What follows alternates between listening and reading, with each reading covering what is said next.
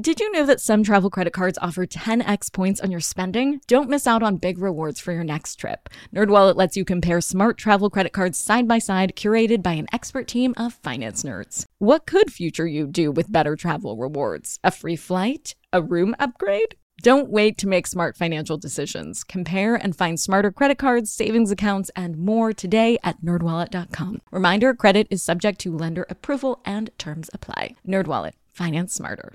Hey guys, are you ready for some money rehab? Wall Street has been completely upended by an unlikely player, GameStop. And should I have a 401k? Because then I don't do it? No, I know. You think the whole world revolves around you and your money? Well, it doesn't. charge for wasting our time. I will take a check. Like a old school check. You recognize her from anchoring on CNN, CNBC, and Bloomberg. The only financial expert you don't need a dictionary to understand. Nicole Lapin.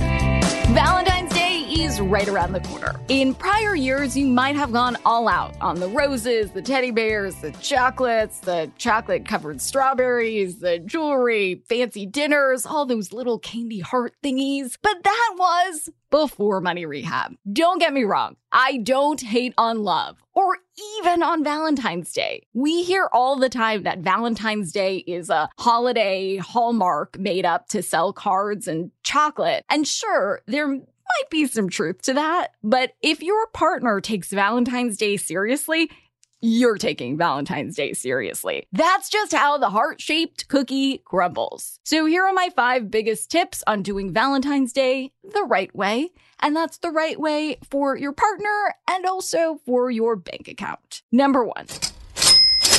Start a tradition. Instead of going to a typical romantic, candlelit, whatever, whatever dinner, why don't you perhaps start a tradition that you and your partner can do every year on Valentine's Day? The point here is to find something meaningful and cost effective. Once those two criteria are met, the world is your oyster. You could have a picnic in the spot where you first met.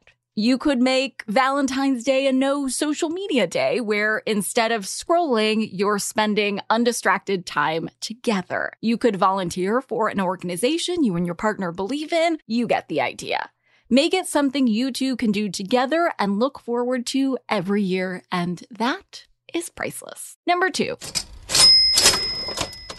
chocolate is amazing, but so is your significant other taking something off your to do list. Has your partner been putting off returning some online shopping orders? Put your shoes on and maybe normal pants on and head over to UPS for them. Is your partner the cook in your house? Well, then step in and channel your inner Gordon Ramsay. The best part, you can do something super meaningful without spending a dime. Number three, skip it. I'll say it again. I don't hate love. I feel like I have to keep saying that on this show because sometimes it really feels otherwise. But what's better for your spending plan than to spend zero dollars and skip Valentine's Day altogether? But here's the important part. You and your partner have to agree on this game plan beforehand. Otherwise, I don't care who you are, you will be in the doghouse. So first, ask your bae, hey, is Valentine's Day important to you?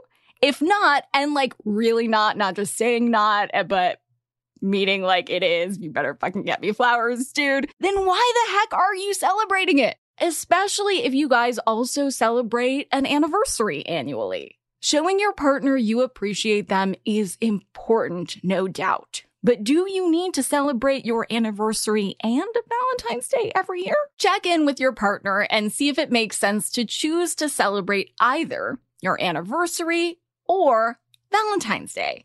I mean, when you're in love, every day is Valentine's Day, right?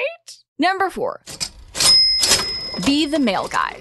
If skipping Valentine's Day isn't on the table and you feel like you do need to get a little gift, don't get it delivered. The typical Valentine's goodies flowers, and chocolate all have hiked delivery fees on and before Valentine's Day. So instead of getting flowers delivered to your house, go out and buy some yourself. And don't overlook the grocery store flowers. Trader Joe's has some grade A flower arrangements, if I don't say so myself, at a fraction of the price of a traditional florist. Number five. Contribute to your joint retirement fund. As you know from your money rehab, you need to be making consistent contributions to your retirement fund. And cash for Valentine's Day spending should not be taking away from what you would be allocating toward your end game. So instead of getting each other candy that you'll devour in a day, or let's be real, maybe 10 minutes, take whatever money you were planning on spending for Valentine's Day and put it into your loving retirement accounts. That might sound like a major snooze fest, but remember the symbolism here. You're investing in your future together. And as Paris Hilton would say, that's hot. For today's tip, you can take straight to the bank. Even if you don't want to skip the big day, see if your partner is cool with making Valentine's Day February 15th, the day after the official holiday, aka when all the Valentine's Day goodies are on sale. It might not sound super romantic, but saving money? Well, that sounds like happily ever after to me. Money Rehab is a production of iHeartRadio. I'm your host, Nicole Lapin. Our producers are Morgan Lavoy and Mike Coscarelli. Executive producers are Nikki Ettore and Will Pearson. Our mascots are Penny and Mimsy. Huge thanks to OG Money Rehab team Michelle Lands for her development work, Catherine Law for her production and writing magic, and Brandon Dicker for his editing, engineering, and sound design. And as always, thanks to you for finally investing in yourself so that you can get it together and get it all.